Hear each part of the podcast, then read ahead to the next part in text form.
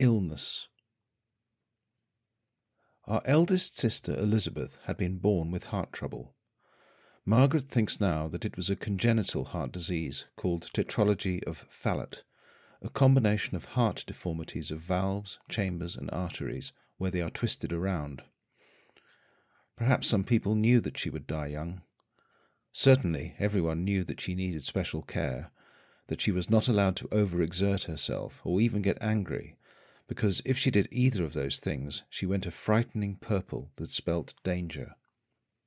She seemed to be in fine form otherwise. In fact, she was lovely. As a physical type, she was rather like Ruth. She was well built and fairly tall, with a high colour and long fair hair which she normally wore in two plaits. If she had lived longer, she would probably have been described as Junotesque. One of the best photos, sadly mislaid, is of her standing on the seashore wearing a stripy bathing costume and looking pensive. She was a powerful character even when she was small, quite a tough rather than a sweet little thing. She could look angelic, as when she became Alice for the Mad Hatter's tea party, or bridesmaid at the wedding of Myrtle, the Lock's daughter. Yet her good looks belied the aggression which was never far below the surface. She probably bossed Henry about, after all, she was a whole two years older than him, and he was gentler. For years they shared the nursery, had baths together, played together, without more than the usual amount of squabbling.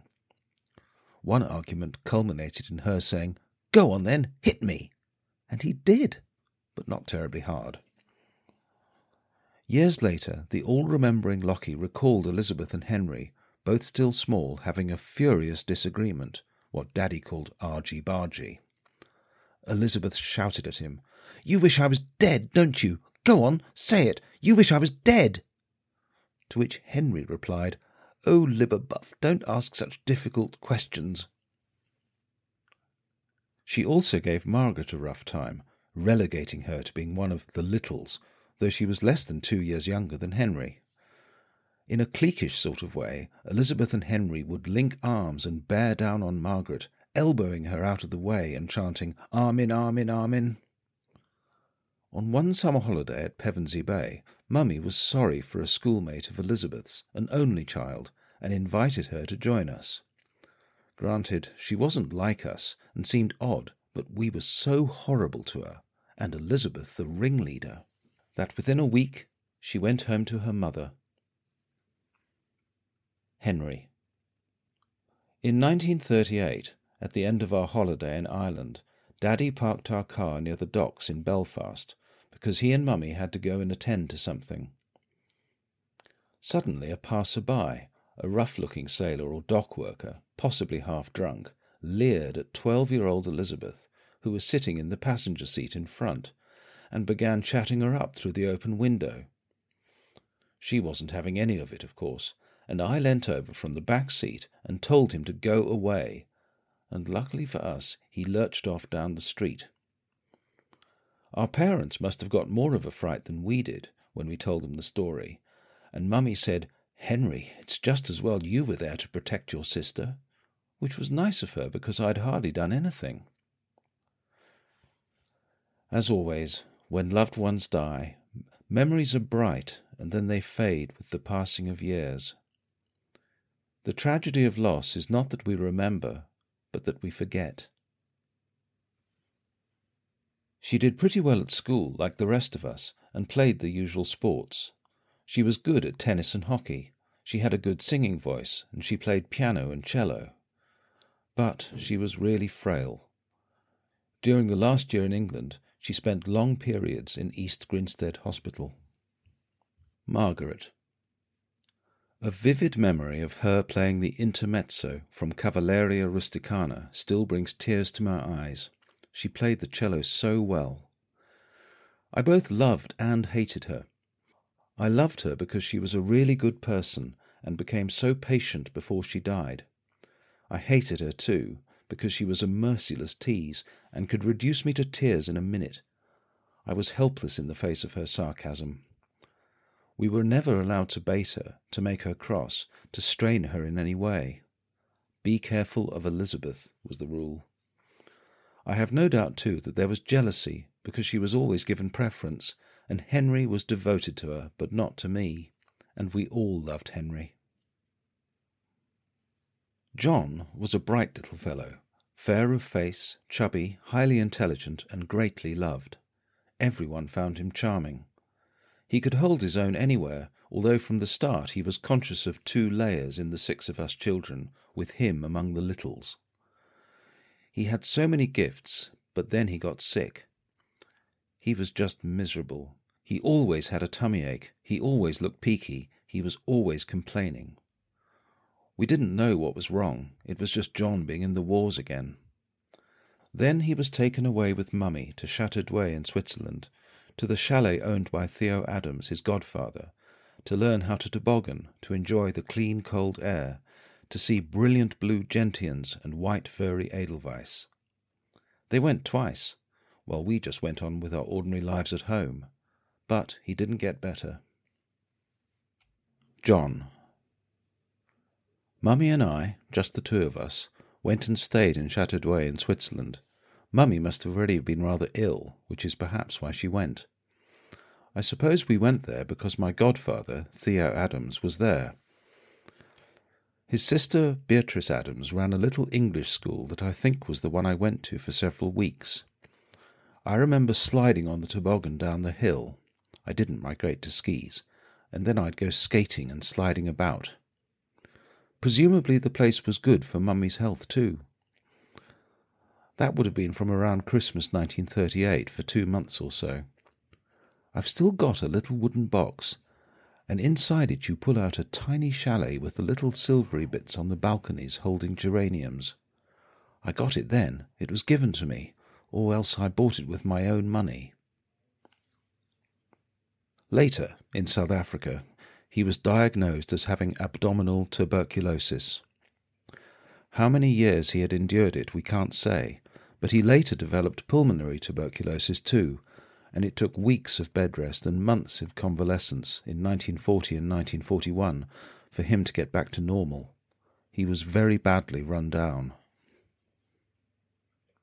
Mummy also contracted tuberculosis, and finally she died of it. Margaret wonders now if the strain could have come from Verity's dairy. We never knew if those cows were tested for TB. That was the milk we used. Her brother, our Uncle Ted, thought she might well have picked up the TB germ in her youth when she worked in a munitions factory and other rough places during the First World War. Whatever the case, it was terrible timing. A decade later, and there would have been the drugs to save her. Despite her illness, she fell pregnant again, her sixth baby, Priscilla, being born in March 1939. Lockie said later that she had tried to remonstrate with Mummy but she just wanted to go on having babies. Henry saw her as one of those people who were born to be mothers. She battled on in the household, trying and then failing more and more. We do not know when the illness began, but after a while Mummy could not do much physically, although she was still an important point of reference for us. In 1938, Daddy reconstructed the summer house on the top lawn as an outside bedroom for her, where she could have plenty of fresh air for her ailing lungs and still be protected from wind and rain by adjustable tarpaulins. From her bed, she had a lovely view across to the orchard and the wood, and she used the summer house as a day bedroom in warm weather until we left. Sometimes she slept out there at night, too. When she came into the house to bathe or go to the loo, it was an effort. She would still try to do some job on the way. That was all part of her attempt to keep things normal. She would carry on with mending in her summer house bed, but when she got to her feet, she was just too frail to do much more than get from A to B. Henry. She joined us for tea one day. She wanted to pass the teapot to Daddy at the other end of the big table, and suddenly burst out, Take the pot, can't you? My wrist is breaking. Anyone could see that she had no strength in her arms. When Mummy became ill, there developed all kinds of angry notes and feelings, most understandable but uncomfortable for everyone. She couldn't help it. She was drained, strained, the exuberance was lost. As she became more irritable and severe, anxious and grim, the tone in the family changed. As a child, one doesn't know about all the currents and cross currents within a family, one just lives in them. But there is no doubt that the interactions became more sensitive as the tuberculosis worsened and as the situation in Europe became more critical.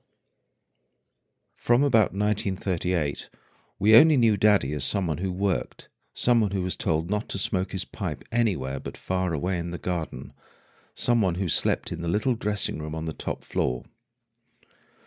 John felt that Daddy, in turn, hadn't exactly lapsed as a father, but could not concentrate on his children in those last years as he had before, simply because, in addition to all the usual responsibilities, he had all the concerns of a very sick wife, son, and daughter. Ruth, a dear little fair blue eyed dumpling of a baby, was fine until Priscilla came along, and then she developed the tantrums which terrified us all. There cannot have been much time for her to be with her mother. Certainly, Monica Dickens singled out Ruth as the child she most worried about in the family when she wrote One Pair of Hands. Mummy must have worried about John, who continued to be ill. Yet John does not remember having a relationship with her. He found the House a satisfying place to live in, and had no sense of insecurity, but if Mummy featured in his life at all, he could only recall this in a poignantly negative way. John. I hope it's a dream, and yet for years I thought it was an actuality, and I can't disentangle it. That one time a little boy was naughty, and I remember in that sense being taken down the passage on the ground floor that led to the garden and put out in the snow for a while as a punishment by my mother. Can that be true? I don't know. It may be true as a metaphor, as some sort of description, a sense of the relationship which, for one reason or another, someone couldn't quite cope with. Either of us. Elizabeth and Henry would have felt the change least, because they were her wonderful two eldest children. Elizabeth, with her heart problem, demanded most of Mummy's attention. Henry was a darling, reliable from the beginning, and always lovable. It seems that Margaret was the one who suffered far more than anyone else. She could not even object because of the reason Mummy was ill. She had always been vulnerable as a middle child, who was often on the wrong side of either the bigs or the littles, somehow the one with a lot of responsibilities, but rather neglected in her own right. She was not the ailing yet strong eldest daughter, not the admired eldest son, not the charming young boy, or the cuddly, precocious little girl, or the baby. She longed for more motherly love than she usually got, while taking on motherly duties herself. Margaret, it was a real pleasure to have Lockie and Miss Cunningham and such kind people as came in later. Fraulein from the Black Forest made a pair of blue cotton pyjamas for my orange rabbit Nibby, and I remember being so touched that I cried. The Austrian Jewess was not so marvellous, but Monica Dickens stole my heart completely. Never have I met anyone as kind as her before. I remember repeated severe earache, with hot drops in the ears, and Daddy's sister, Aunt Tag, sitting there reading to me, the Jungle Book, and so on. I followed Aunt Tag everywhere, and became her dog Fido to be patted on the head. Aunt Tag taught me to knit, yellow garters for Grandpa, and a jersey for the poor Poles, and to patch and to sew on buttons and to do a little embroidery. She was very, very kind to me. Priscilla, what a lovely baby!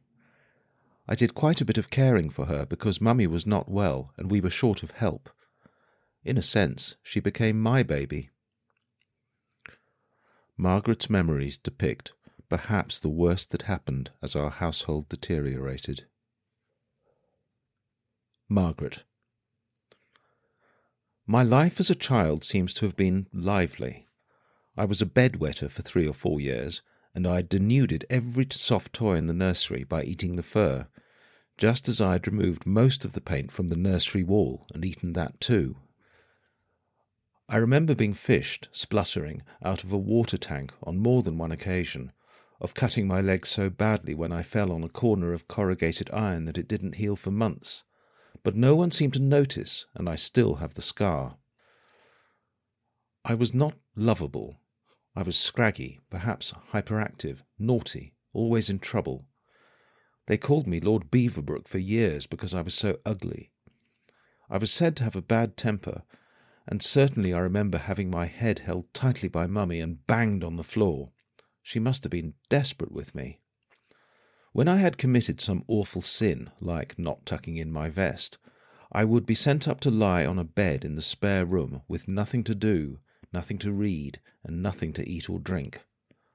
I got to know that ceiling. These things stoked up a fair old hatred. Mummy tried to teach me to play, but squeezed my fingers onto the notes so hard that I cried and she gave up. I never learned the piano. Four miles from East Grinstead, the Hammerwood Drive turns off to the right, near Miss Joad's house, before the parish church on the right. I know that bus stop well. There is the post box, and the two gatehouses where my friends lived. We were not supposed to be sociable with them, because they were common. Nancy used to lend me girls' own magazines, in secret because Mummy disapproved of them, and they were not good literature.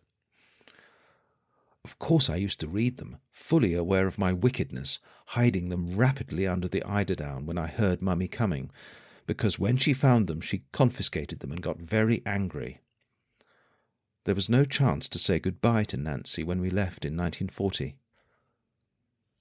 Sometimes, when there were many visitors, I had to sleep on a wooden stretcher next to Mummy's bed, and if I moved, the whole thing creaked. Stop wriggling, was her refrain. Directly one is told not to move, it becomes an agony to stay still. Slowly, slowly, I would move a leg, quietly so as not to be audible. Stop wriggling! would come again and again. Yes, she was authority, but I could not love her.